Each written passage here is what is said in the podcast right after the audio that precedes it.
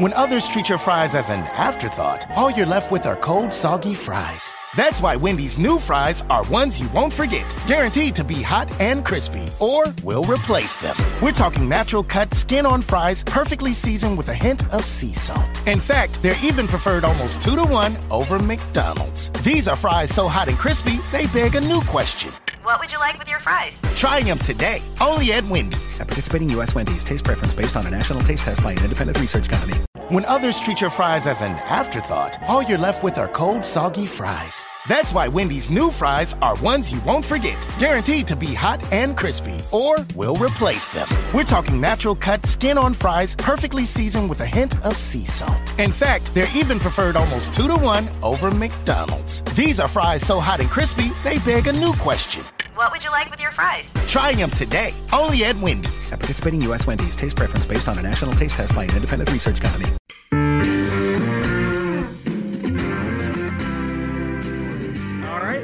Welcome to the Browns Wire podcast. This is your host, Josh Keatley.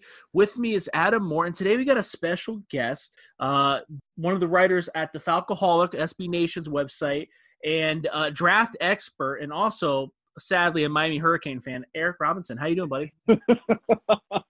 oh, you had to throw that last part in there. I'm doing Oh, yeah. good. Oh yeah, well, we we actually we have a we have a, a, a huge chunk of our audience is Buckeye fans, so I definitely wanted to throw it out there. You were Well, for the record, for the record, they were robbed. The Hurricanes were still robbed, even to this day. 18 years later, they were robbed. Okay, So- so, we're, so we're just do- going to leave it at that. So you do think it was pa- it was it was not pass interference? No, no, it wasn't. It wasn't. But hey, you know what? It, it, it's it's done in the past, but I still believe in my mind that the Hurricanes have six national championships and not five. So yeah, we're just we're just gonna leave it at that. how how at that. how wild is it though that like that really kind of did I don't want to say destroyed what they were, but I mean they just had that was like I don't know. It felt like that was almost like that was it. Do you know what I mean? Like I mean those two. I mean I saw today you tweet out the 2001 team was one of the best teams ever, ever. I mean Right. you know, and it's just a kind of I, I, I get where I get where you were what direction you were heading in with that, and you know a lot of people, and you know, let, well, let me just go ahead and put this out out there also. No, the Miami Hurricanes football program is not what it was. Okay, they still have some ways to go, and I think we saw that this past year. Um, and a lot of people look at that national championship game as pretty much the start of it. I don't think so. I think the start of their downfall was Larry Coker's last season when they got when when they had that ugly fight against FIU in the Orange Bowl. And I believe that was the same season as well, where they got blown out in their last home game um, against Virginia. I think it was like 48 to nothing. That was a that was the Chris Long led uh, Virginia Cavaliers. Um, but I think that was the pinnacle, or that was the point where the Hurricanes program, you know, kind of went downhill from there. You know, that national title game, that was that was definitely a classic. ESPN has been shoving it down our throats the past few weeks, and I haven't watched a minute of it. You know what, guys? To be honest with you, I still have not read to this day. I have it on DVD. I'm sure you do, Josh, and I will let you enjoy that. I'm not going. to I can't watch it for a couple of reasons, just because you know that's the the fanhood in me. I can't watch it. Plus, you know, seeing seeing guys like Willis McGahee get hurt, you know, that was an ugly knee injury he had. Oh yeah. Just seeing that game again.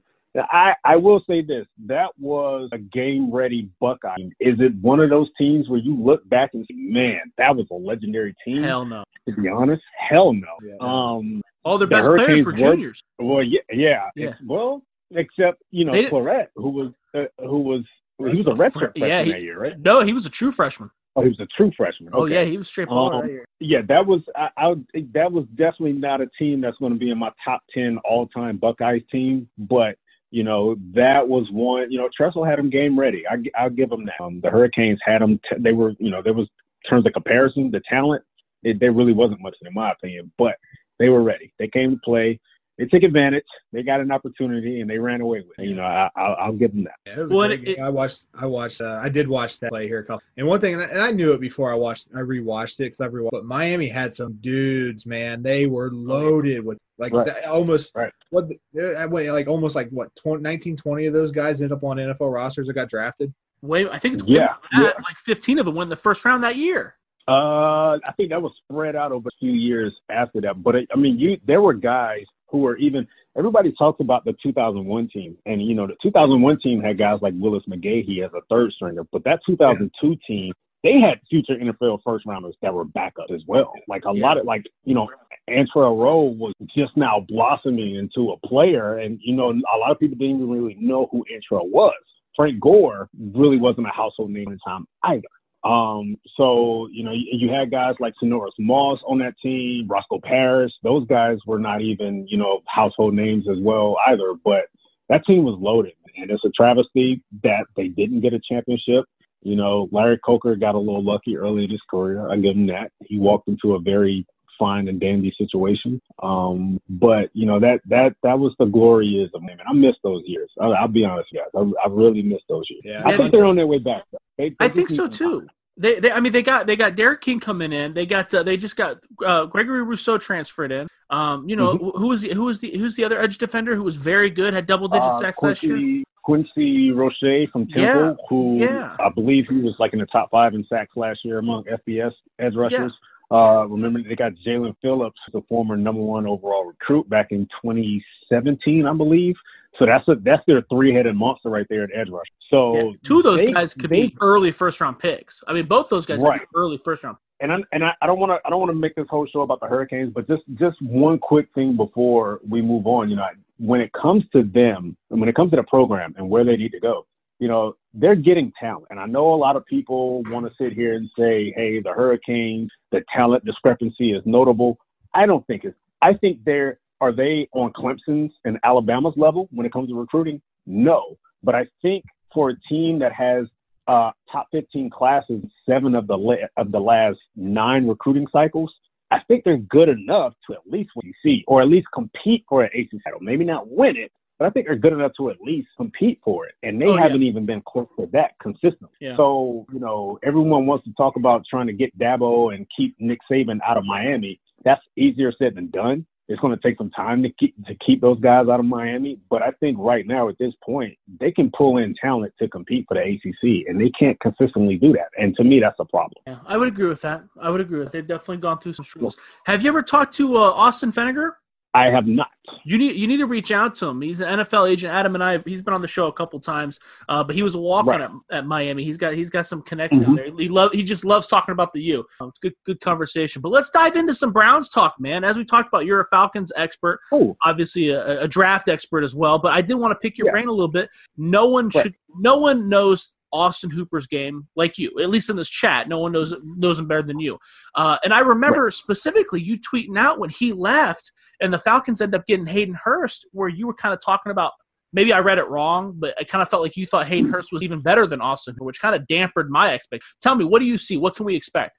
Well, that that statement was predicated off of pretty much their pre-drafts coming out of college. You know, Hayden Hurst was a better talent coming out of college than Austin Hooper. That's fair. Um, but over over the four years that Hooper was in Atlanta, Hooper really developed. He, he came out. You know, everybody knows about the the system at Stanford, and yes, they've been able to push out some some notable, some some serviceable tight ends. I mean, Zach Ertz is on a different level, but you know, remember they had guys like Coby Fleener.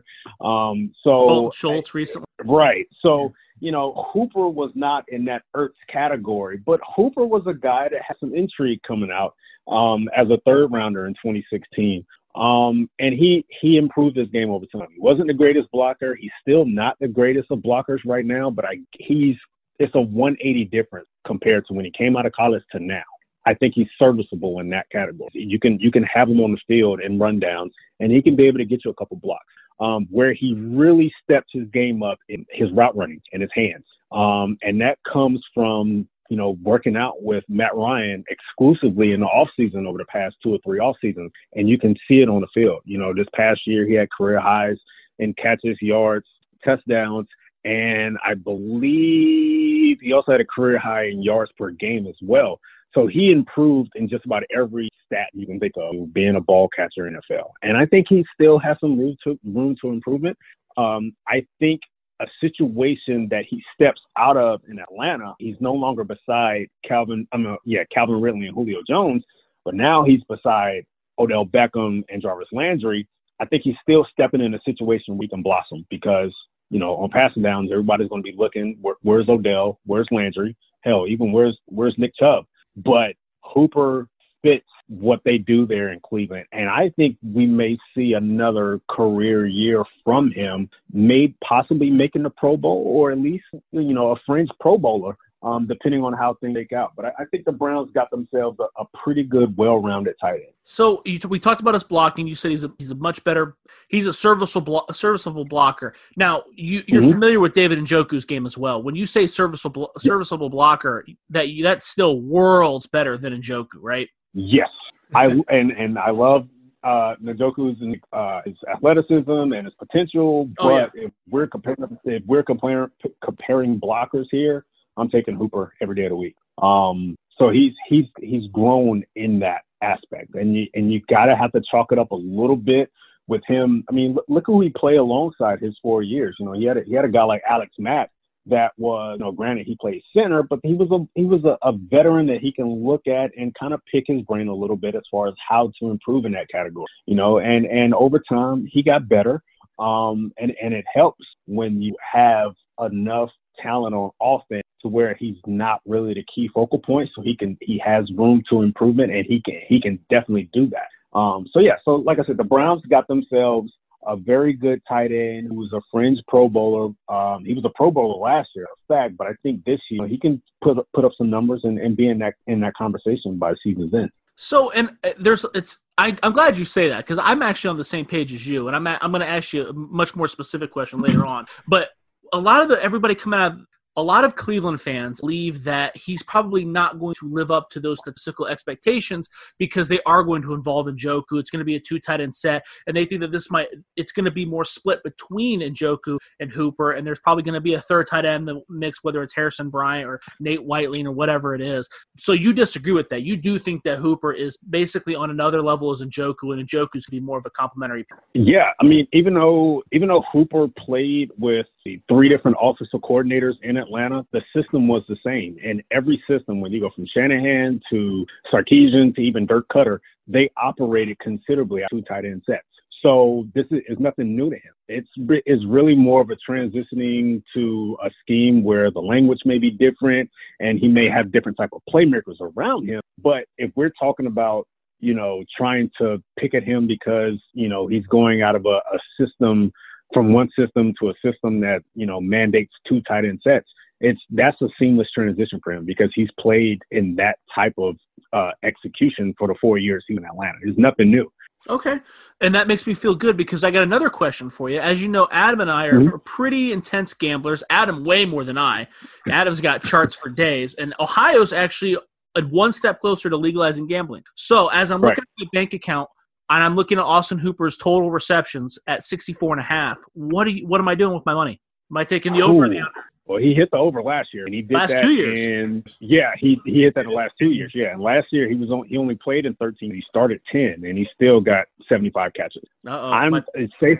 My pants are getting my pants are getting tight. I think I know where you're going I'm, with I'm this. Safe safe bet, man. I'm taking the over. If he can oh, stay yeah. healthy for 16 games, I think he I think he gets that. I think he definitely gets 64 over 64 catches in this in this particular. And I, like I said, I love Njoku, man. But can anyone on this on this show right now, com, you know, convincingly say that he's going to give him 16 games this year? I'm I'm not I'm not confident in that at all. So yeah, so I'll, I'll take that over there with Hooper. God, I'm I'm in. I'm in. I already did it. Adam, what are you thinking? I love it. I you love, it. it. too. Your chart, your charts agree. The only, the only thing that, gives me a little bit of pause, Kevin saying what his what his approach is going to be. I know you obviously they like to run the ball in Minnesota, mm-hmm. um, but you know there's I think there's plenty of opportunity if Kevin Stefanski mm-hmm. opens it up just a little bit. I think there's enough. There's going to be enough targets to go around for him to to to to get to that number. And you and don't don't you know don't forget that Cleveland doesn't really have a good a third wide receiver option. So I, I can see them running a lot of twelve personnel and Austin Hooper really being the third option. Well, they just signed Rashard Higgins, so let's. I know, but. He, he received now. Keep in mind, he also received uh, 97 targets last year, and I think he had 88 the year before that. And that's playing behind Julio and Calvin Ridley, and yeah, exactly. you know, with with Devonta Freeman getting you know uh, getting targets as well you know, he he still was able to get a considerable amount. I mean, you you almost can say he was pretty much the de facto number three receiver last year for Atlanta. So I think that's the I, only. I think that's the role he fills here in, in Cleveland as well. Right, right. I, I, I think so as well. Um, again, because I, I like Njoku, but a safer bet right now is Hooper. I mean, this guy has been ascending since he's gotten the and you know they I know they want to run the ball in Cleveland. They see what they did on the offensive line. And of course, you know you got a couple studs back there in Chubb and, and Kareem Hunt, but you gotta they're gonna they're gonna have to balance and everybody's gonna be looking for Odell, everybody's gonna be looking for Landry, but Hooper's gonna be there. Hooper's gonna see a, a decent amount of targets in my opinion, simply because he shares the field with those guys. I love it. I love it. Now, where can people follow you on Twitter again so that they can harass you when they lose their savings account? uh, you can follow me on Twitter at uh, Eric underscore Robinson. Let me let me go ahead and say, dude, I I picked the Browns last year to make the play to win the division, to win the NFC North, and make the playoffs. Okay, I'm not. I don't know if I'm gonna go that far this year, but I will say this: if they don't make the playoffs this year, I will be very disappointed. It's just and I know you guys have probably been preaching this same thing every, you know, every show every year, but the talent there now compared to when they went, you know, 0 and 16, like it's light years better. I mean, it's it's you you can't look at this roster and say, man, they this roster can't win nine or ten games. They are to me, they they have playoff talent. It's all about putting it together. So uh, yeah, I guess. So where where do you see them as specific? You don't.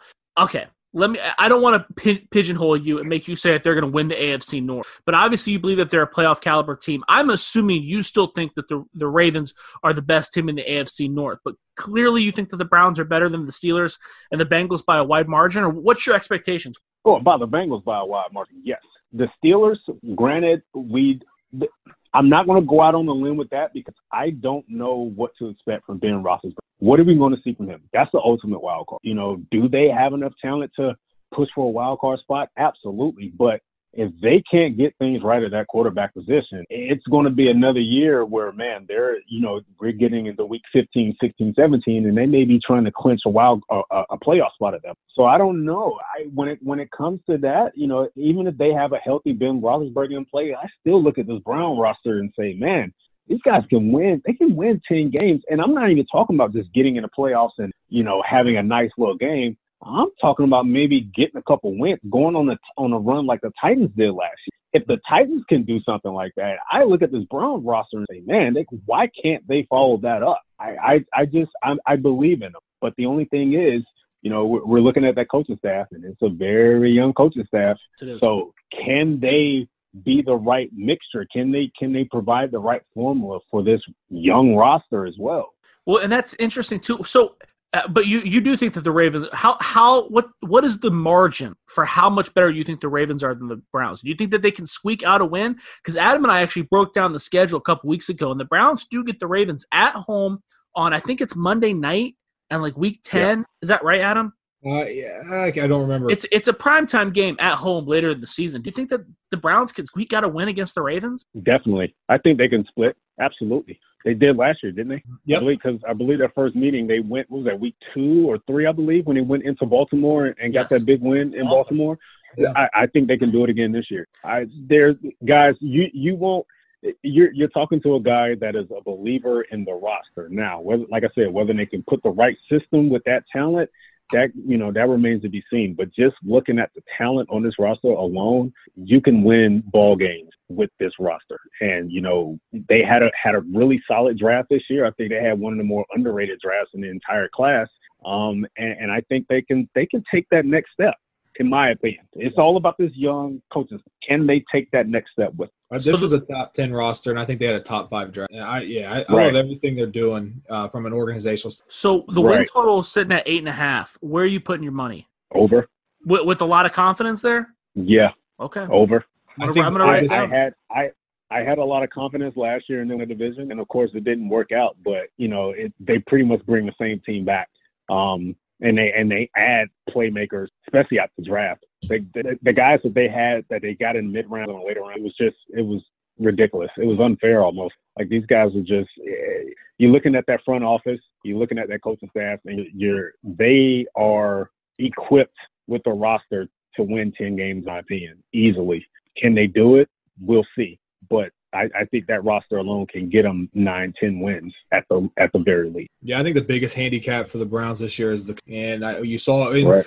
we all we I mean we Josh you and I talked about it a lot last year that the roster was it was it was really good top third no doubt Yeah. about it no argument about that and Yep. but it just came down to coaching in, in, in my opinion I, I really like Stefanski I was banging the Stefanski table Josh can attest to when everybody was yelling for Josh McDaniel so I I love Kevin Stefanski I think he's the right choice I think this is a really good fit Adam loves. So how did how did how did you guys ultimately? Well, you know, over the course of the season, when it came to Freddie Kitchens, how did you guys really feel about his approach and he didn't and know what he was doing. I mean, I know you guys. Were, he, didn't, he didn't- didn't know what he was doing. he, at all? he was he was unprepared. I think that he let John Dorsey get in his ear too much. I think even if he had a plan, if John Dorsey said, "Nah, we're going to do this," he'd be okay. Even though uh, you know, I think Freddie Kitchens had a good grasp on the team. I think that he's a likable person. I think that he's eh, he's probably he's a very good offensive coordinator. I think that the players like him. I think that he if he has time to think, I think that he's a pretty good coach. Um, but he, you know, being a being a head guy is a different game, man. You got to have control of over everything. You got to be Right. you got to be a CEO. You can't just be a, a good coach. You got to be a CEO. And he just didn't have the organizational skills. He was he flew off the handle. He didn't know what he was doing, and he was trying to. I think he was trying too hard to feed the stars. I mean, you could see where there'd be streaks where they would try to try to force it to OBJ, and then there'd be. But then he would make weird decisions in the red zone where he would avoid them.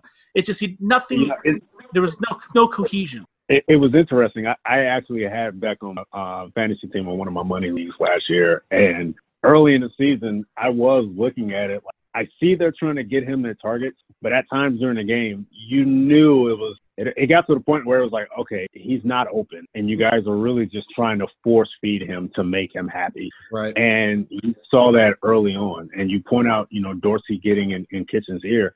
One thing I hate, regardless of the team, regardless of the structure, one thing I hate is a is a GM who tries to be a head. I there's there's distinctive titles for there's a reason why the Dallas Cowboys can't really do much because Jerry Jones doesn't know when to Yep.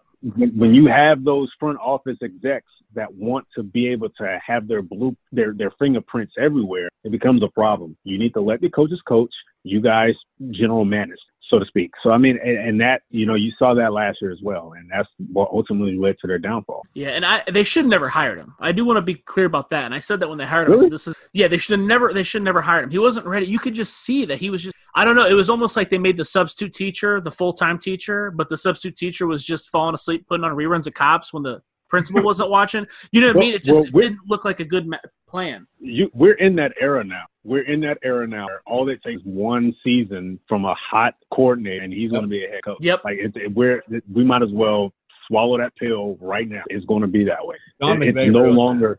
Yeah, yeah, yeah, yeah. He did. To be honest with you, he did.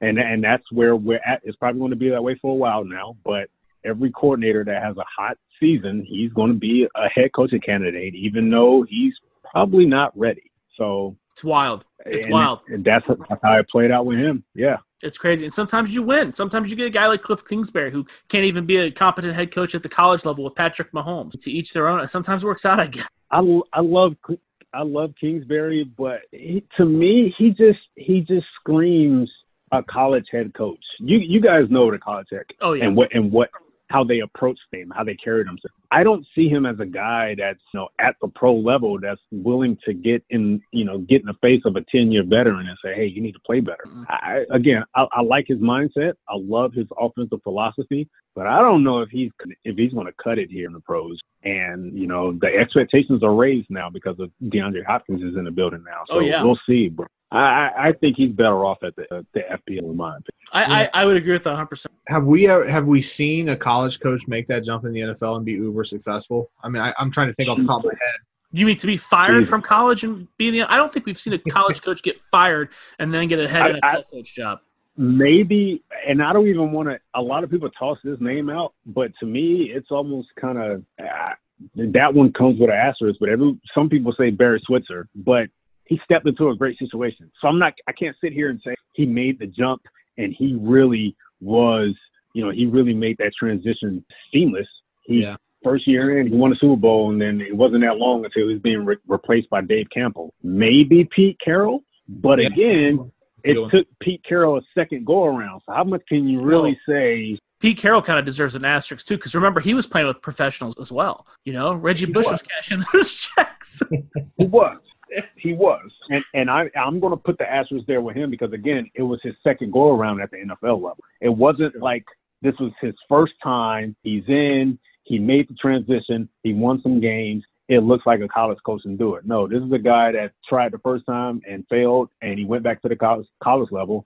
Be quite honest with you, he only left because of a scandal. yeah. So Well, none of those guys were fired either. I mean, Switzer won what? I mean, he literally won a national championship and then then left town. You know what I mean? Like Kingsbury couldn't Kingsbury couldn't have. He had Patrick Oh, Mahomes and couldn't go to a bowl game. You know what I mean? you're We're talking about guys that you're talking about college guys that were fired that transitioned to the Well, NFL level. if you Oh, wanted to, if you wanted to add another layer, I don't know anybody. I, I that's, know. A, that's a different ball game at that. point. it's I wild. mean, you don't even you you have you have guys that were very successful at the college level that just fell flat on it. Steve Spurrier is you know one that comes to mind. Nick You know Bobby, yeah, Nick Saban, uh, Bobby Petrino, who I can't believe I just said his name because it leaves a bad taste in my mouth. I Oh, really yeah. don't like talking about it because that guy is a, a jerk. But um, yeah, like those guys just I, I don't. I don't know anybody, and I don't Yeah. know if it can be done. To be quite honest, It'd be wild to see. Adam, what are we doing on time? We're good. We're good. We're good. All right. Uh, well, I want to I want to hear your breakdown of the Browns draft class. Obviously, we talked about you being a draft expert. I've, I've talked to you for uh, this will be our we're going into our second draft class, or no, we're going to our third draft class of where I'm, you know we we've been talking to each other. So I know that you know what Yeah. you're talking about. Tell me what you see. Who's your favorite pick? What do you think was the worst pick? You know, break it down for me. I see a ton, a ton of potential with this draft class. I, I absolutely love this draft class. It was one of my favorites. They got a lot of value everywhere, not just in the early rounds. They got a lot of value start to to uh, from start to end. You know, Jedrick Willis, Wills, I'm sorry, uh, out of Alabama, uh, their number one, their first round pick. You know, he's going to fill a void on that offensive line. Very, uh, very little flaws coming out of Alabama. Um, didn't have a ton of experience, but you know, he was a guy when you threw the tape on, really solid on an offensive line that was just, you know, they have four and five stars everywhere. Uh, one of my favorite picks of the entire draft actually happened later in the in the draft in the sixth round. They got a guy in Donovan Peoples Jones who I loved coming out of high school, going to Michigan. I'm one of those guys who believe he was in the wrong system. I don't think you look at his college numbers, it didn't wow you for a guy that had that much hoopla coming out of high school. But I think he was in the wrong system. I think uh, Harbaugh misplayed him. Not to mention he wasn't very healthy often. But I think if this guy can come in, he keep a clean slate of health. I think this guy can really be a playmaker for the Browns down the road. I like that pick. Getting him in the sixth round, there's plenty of value there. Grant Delpit is going to be a playmaker. I would not be surprised if maybe by season's end or going into next season, we may be talking about Grant Delpit being the best defensive back on this roster. Playmaker has some ta- some tackling woes that he needs to fix, definitely, but you don't teach the type of instinct that he has. You either have it or you don't. And he brings that to the Brown secondary. He he's a guy that can make a play out of um, and he can make a play when it when the defense needs it. Um, Jordan Elliott, third round pick out of Missouri, another guy coming in. Um, the talent is already there on the Browns defensive line, so much is not going to be expected from him. But he's a guy that could come in, learn the ropes a little bit, and I like him to play alongside uh, Sheldon Richardson and learn a little bit behind him. Um, also, when a guy like Eric, uh, Larry Ogunjobi, who was uh, a really good rookie last year coming out of UNC Charlotte, um, I, I like how Elliott fits that rotation. Again, not much is going to be expected from him in year one, but he can still come in and be stout against the run, and he can be uh, a much more athletic presence on that interior uh, defensive line. Uh, Harrison Bryant, fourth rounder out of uh, out of Florida Atlantic. Um, this guy put on a pretty good combine. Um, he he you throw. I think he led FBS last year amongst all tight ends in catches. Um, and that's huge again from a place like FAU uh, for him to do that. Uh, he reminds some of George Kittle. I'm not going to go that far with it, but if you throw on the tape, he's the type of guy that he gets the ball in his hands. He's not going to. He's not a blazer. He's not the most athletic guy, but he's always getting chunky. He's always getting yards after catch. There's rarely do you see him get a catch and he goes down initially. Right? He's always fighting for. Again, he's another name to throw into that tight end rotation. So you know, in case Njoku doesn't you know, pan out, you know, Harrison Bryant can be waiting in the wing. I think he can give uh, give that offense um, an element of, of athleticism that Hooper may not actually be able to provide. So you mentioned Donovan Peoples Jones really quick, and I think a lot of that was actually Adam's favorite pick too. Uh, where did you have Peoples Jones valued? Like where where did you before the draft? Where did you expect him to get selected? I I thought third was the ceiling, um, and I get why possibly could have fell to late too, because again, a lot of people look at the numbers. You, even if you look at the film, like he's not he wasn't much of a playmaker as he should have been I mean, on an offense that really needed playmakers. But they, you know, he wasn't able to stand out. And again, I look at the system and I don't think what they provided, the philosophy that they provided in Ann Arbor fits his traits. Um, and we'll see if, you know, Stefanski is able to, to bring that out of him at next level. But, you know, again, for a, a big, I think it's what, six, five, a little bit over 200 pounds for a big body yeah. receiver. He can get vertical. Um, and he's he's he's one of those guys who's going to give you some plays and uh, he's going to make the contested catch when need be, of course, because he's a big body guy.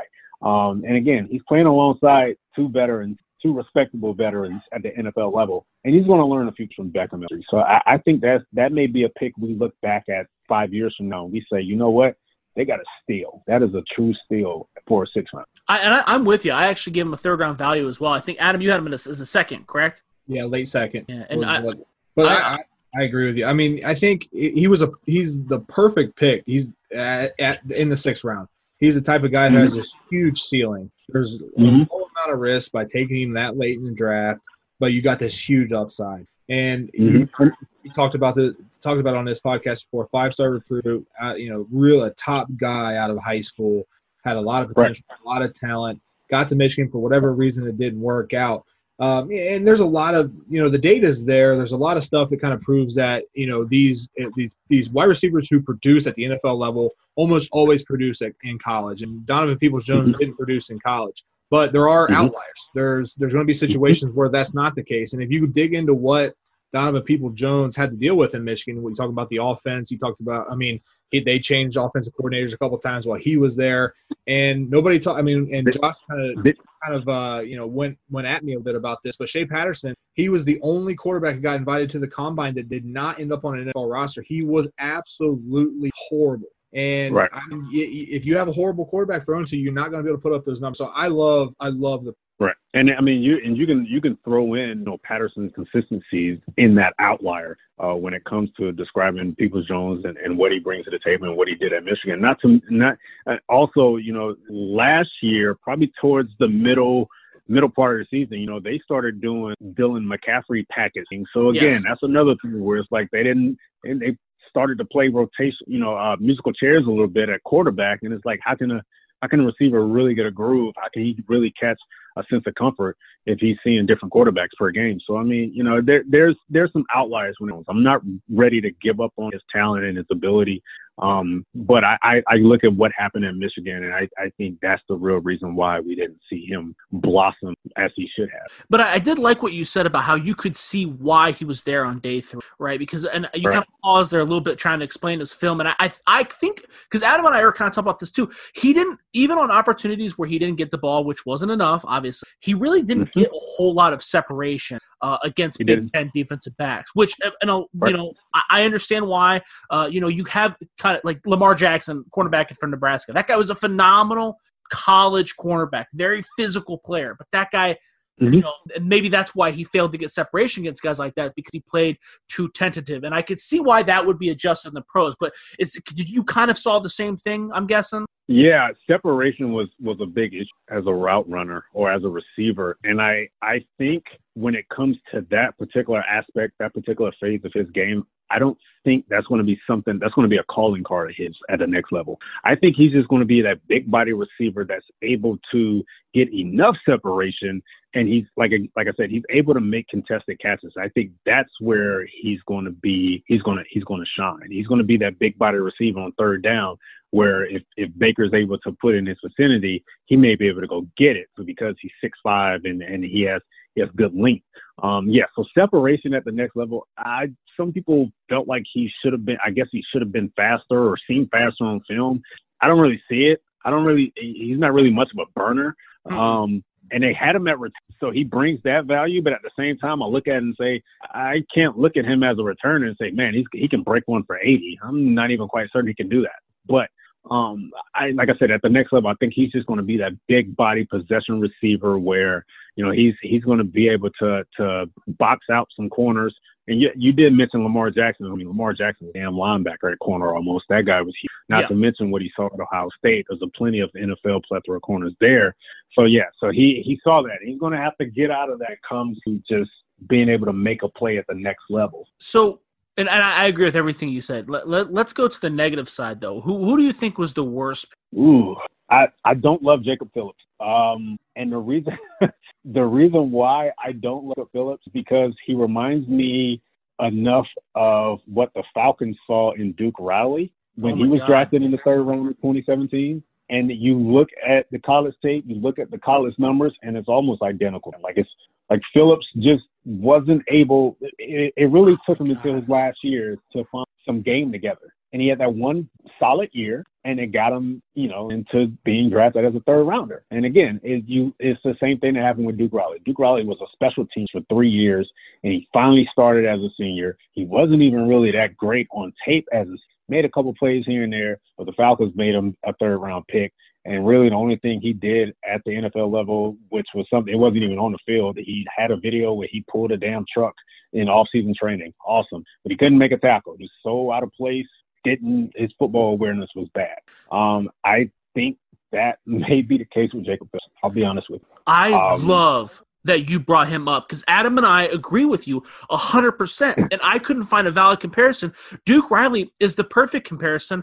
And uh, cor- correct, tell me if you disagree, but I honestly think that Duke Riley was a better prospect than Jacob Phillips because Jacob Phillips was kind of handed to, to be like the stud on Yeah. senior, and he got overshadowed by oh my gosh, not see, Patrick Queen. but yeah, by Patrick Queen. Duke Riley at least didn't get overshadowed.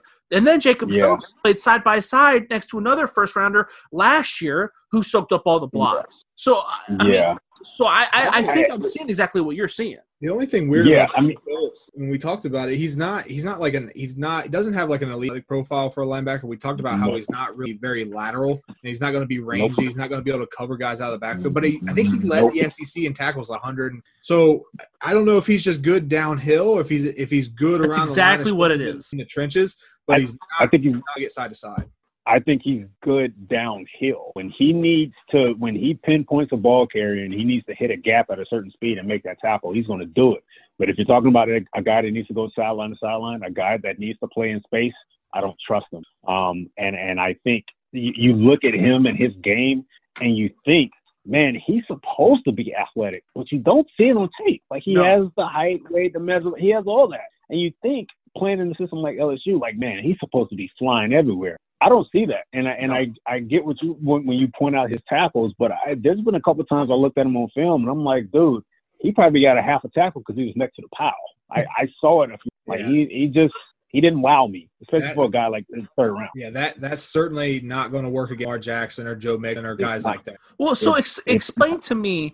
So let, let, let's break it down. Let's break, tell me what the thought process was because the Browns took Sione Taki Taki, which you can now they're Sione Taki. I'm not comparing Takitaki to Phillips, but Takitaki's uh, checks a lot of those same boxes, right? More of a downhill banger, not real instinctive. You know, doesn't have a whole lot of superior athletic traits.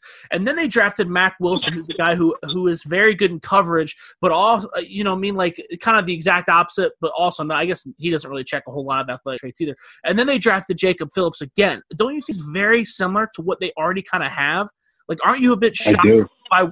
I mean, if when you look at the linebackers that were available, I know Evan Weaver went in the sixth round, but at the time, I mean, Evan Weaver, it, he does have those instincts that the Browns locker room, you know, the, the linebacker core lacks. Or even Malik Harrison. I know I'm biased saying that because he's from Ohio State, but Malik Harrison, he was the big boy linebacker in Ohio State's defense. Mhm. Similar prospects, but he was the dude. Do you Mhm. you agree with that, or what do you? Think? Yeah, I mean, I I- when it when it came to Phillips, I I never looked at him on film and said, okay, he's definitely you know a third round guy. I I just there's definitely some things that on tape that I struggle to see from him. Um, and it's just I I worry about it. There's a um the um man, what was the guy uh, out of Appalachian State? Oh, Akeem Davis Gaither, Mhm. athletic, another athletic Thanks. linebacker, undersized. Yep. But Yep. if you if you want a guy that's that's in space, if you want a guy that can give you something in space, he was definitely one that I felt should have went higher than Jacob Phillips. Um, you know, and and he he he fell into the fourth round to the Bengals. It's I there's they're banking on they're banking on potential. And even though there were better linebackers on the board, you know, I think Troy Dye out of Oregon on the board Yep. that that that they, uh, they passed on for for Phillips. Yeah, they're they're banking on what in the program. That's what they're really banking. It's LSU. Yeah. Um, So let me. I, I don't. I honestly don't know, guys. I, I I really think by season's end, I'm not even quite sure if we're really going to see much from them outside of special teams. and I, I would agree with you, but let, me- let me ask you another question because you you're you're in touch with with the, with these guys as recruits, right? You're a lot like Donovan, where you've been Yeah. watching these guys since they were in eighth grade. Yeah. Jacobs Phillips was was a, a former five star, uh, you know, Under Armour All American player. Uh, but you're not the first person that's told me. Well, they're banking off potential, right? He's big. You know, he he Mhm. should be. He does look like an athlete. Blah blah blah. I've heard the potential Mhm. gimmick before, and I I get that. I really do. But this is a guy that was kind of handed a lot of opportunity in the SEC at a primetime program. I mean, Right. don't at, at some point don't you don't you see more potential with the guy like you just said at Appy State who was undersized but super productive, or a guy that maybe is I, don't know. I just I don't see a guy that's been given every opportunity in the world at a major program like that. Uh, at some point, it, th- he just didn't reach the potential. Why would you think he's going to hit the NFL? What am I missing? What am I not seeing? Man, that's that's that's all about honestly at that point. That's all about having certain connections in certain places, and you may have you may have a certain connection with the LSU program, and they may say one. All it really takes is a couple coaches to say, "Hey, this guy's going to be good. Don't worry about what you see on film. Don't worry about what you see on on you know on the stat sheet. This guy's going to be good, and this is why he's going to." And that that may be the case. Where again, I mean, like I said, the Falcons did the same thing with Duke Riley. There was watching him coming out of LSU. I, I can easily say that was one of Thomas Dimitroff's worst picks ever. Just watching him come out of LSU, watching his tape for that one year, I looked at it and said, how the hell did he go in the third round? The guy didn't do anything special. The instinct wasn't there. He might have had a couple interceptions, but you look at the interceptions he's had. One was Chad Kelly threw behind the receiver. He was just in the right place at the right time. It wasn't even anything like, oh man, he made a play. He didn't do anything. And I think the same thing goes with Phillips. Phillips has the, you know, he has the numbers on the paper, but if you look on the tape, the guy struggled to stand out. And I know there was plenty of five star talent around him, but hey, if you're if you're a guy like Devin White or if you're a guy like Deion Jones, you know, they made themselves known, even though they were undersized. Yeah. Um, I just didn't see that from him. And like you said, he got outplayed by Patrick Queen. No one even knew the hell Patrick Queen was coming into the 2019 That's season. right. Very few people did, and he outplayed him. So I, I don't I don't know, man. I, I I think this is they're rolling the dice here when it comes to Jacob Phillips a little bit. Maybe it works out, maybe it doesn't. I'm not banking on it to be quite honest with you. Who do you think was the better prospect coming, Duke Riley or Jacob Phillips? Jesus, are you really going to put me on the spot? Like Just curious, because I'm, because when you Um, said that name, I'm thinking, oh my gosh, was Riley better than Phillips? But you, who's the best, the better prospect coming out? yeah, I tell you what, I'm why? going to say I'm, I'm going to say Phillips, but I'm not going to say that with a whole lot of like I, Okay. I both guys were overdrafted. Both Okay. guys were day were day three. Um, and I'm going to say Phillips.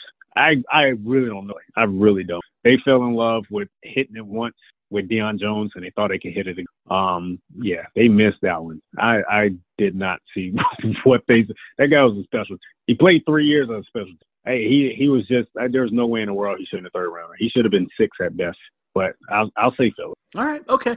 Let me ask you one more question, then we'll let you go because I know we're running short on time. Okay, but you mentioned Grant yep. Delpit's tackling. Okay, and I know you're very familiar with Grant Delpit's game. So let me ask you this: Do you think? Well, let, I, let me tell you my opinion. Okay, I see when I look at the safety class, I saw a lot of safeties with tackling. You know, Brandon Jones, kind of the ta safety from Texas, right? So if I'm making a list of my draft eligible safeties, Grant uh, Grant Delpit, as far as tackling issues goes, isn't in the top half for me. I feel like his junior Mhm. tape. I feel like he still made tackles. I feel like he put himself in the way of the ball carrier, and I feel like his Right. his 2018 tape was better than his 2019. What do you see? Am I being biased? No, I I agree. I you know because as I watched his 2019 tape, you know I, I kept wondering is is what's what's up with him? You know was he was he really 100 percent for the whole year? And I, and I don't think he actually was. you know, his 2018 and his 2019 tape were, were totally different. Now, he wasn't the greatest tackler in 2018, but he was always in the right place at the right time, was able to make enough of a play as far as tackling goes to actually make the or be in on or to con- contribute to making a play. You know, in 2019, you just saw so many whiffs, man. It it wasn't right. You know, a lot of times, a lot of times he didn't bring his arms when it came to wrapping up. He wanted to go for the boom, and I hate that defenders want to do that nowadays. But that's what that's what he did, and and it, he got caught with it.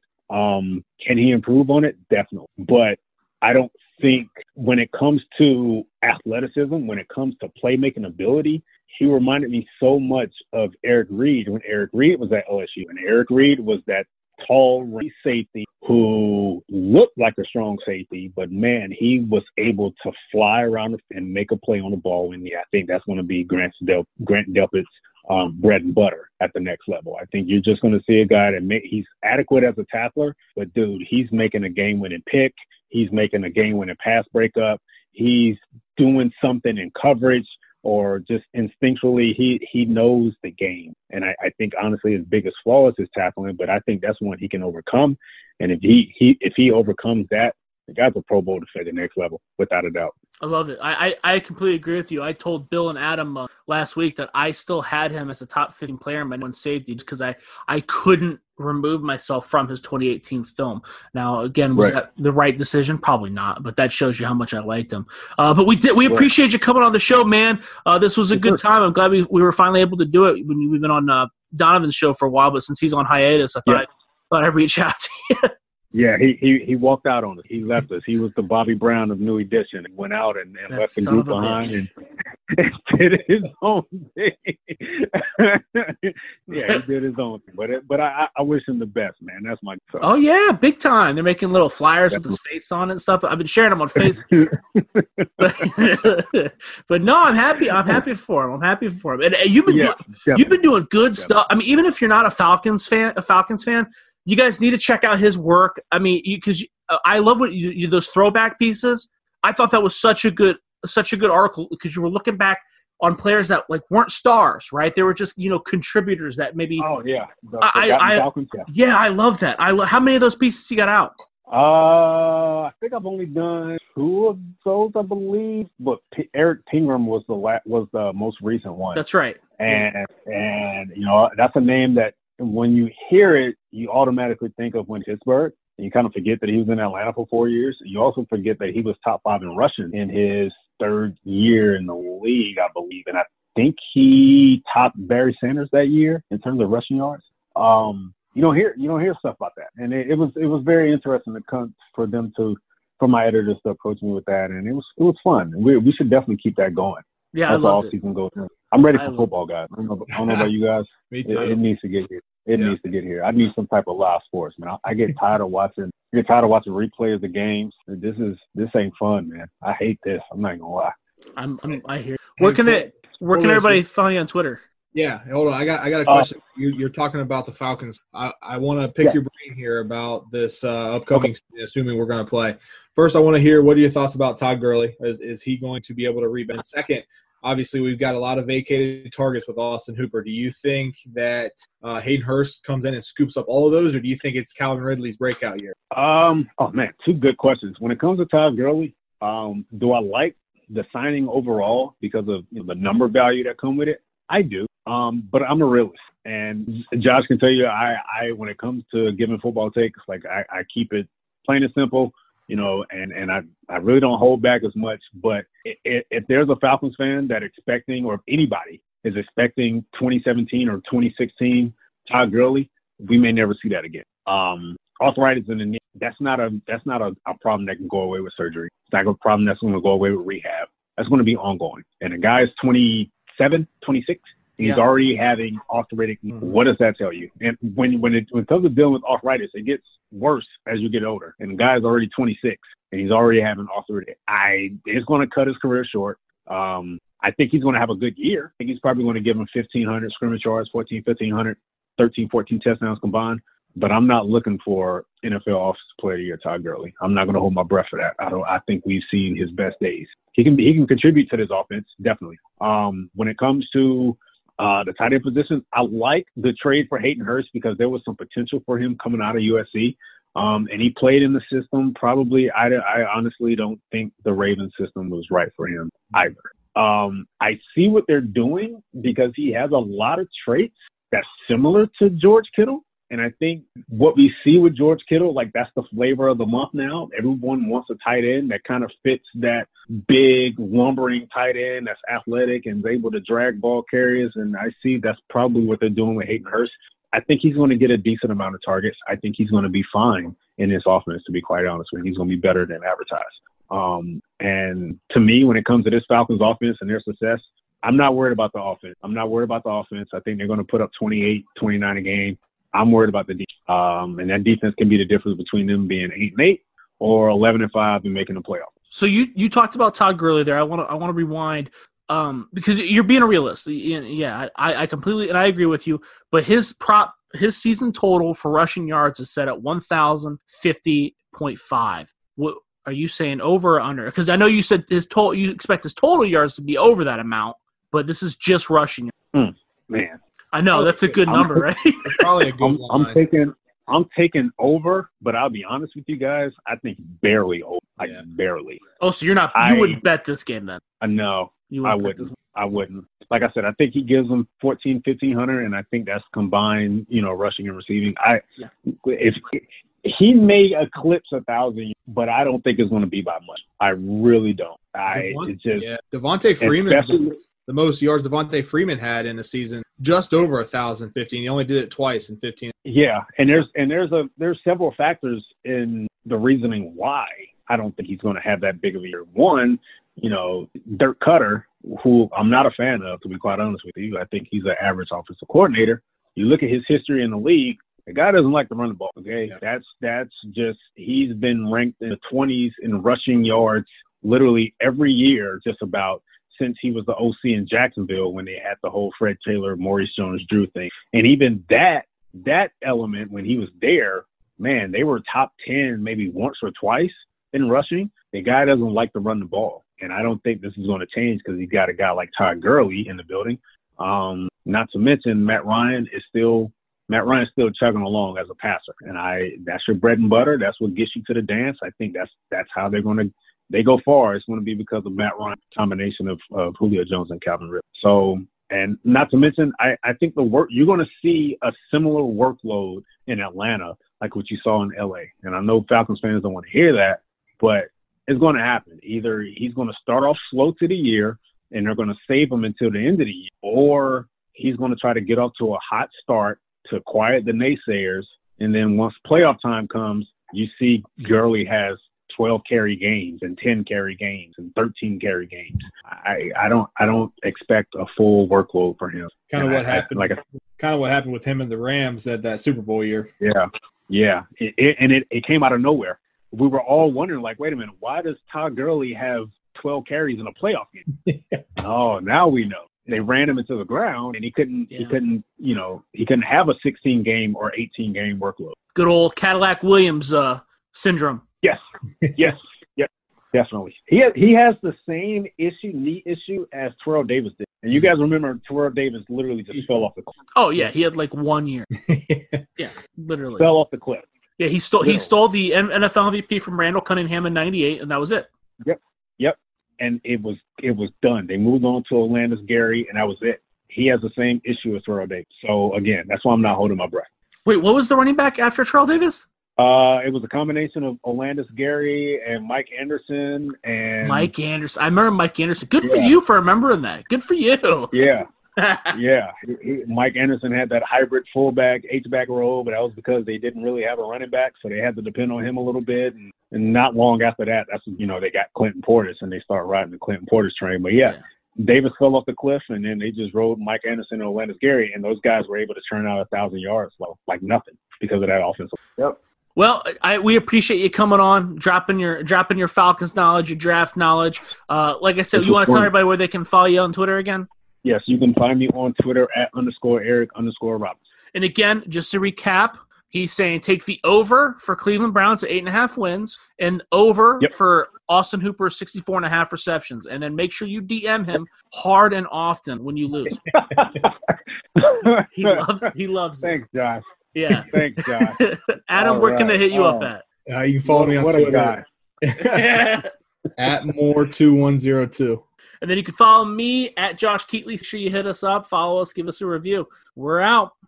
When others treat your fries as an afterthought, all you're left with are cold, soggy fries. That's why Wendy's new fries are ones you won't forget, guaranteed to be hot and crispy, or we'll replace them. We're talking natural cut, skin on fries, perfectly seasoned with a hint of sea salt. In fact, they're even preferred almost two to one over McDonald's. These are fries so hot and crispy, they beg a new question. What would you like with your fries? Try them today, only at Wendy's. At participating U.S. Wendy's, taste preference based on a national taste test by an independent research company. When you're moving, Pods knows flexibility matters because plans change, closing dates get pushed, renovations take time, and packing is a lot. Instead of a traditional moving truck, Pods delivers portable storage containers right to your driveway. Between moves, you can store with Pods, and if plans change, your dates can too. Get a quote today at pods.com or by calling 1 877 973 Pods. Pods Moving and Storage. Trusted with over 5 million moves.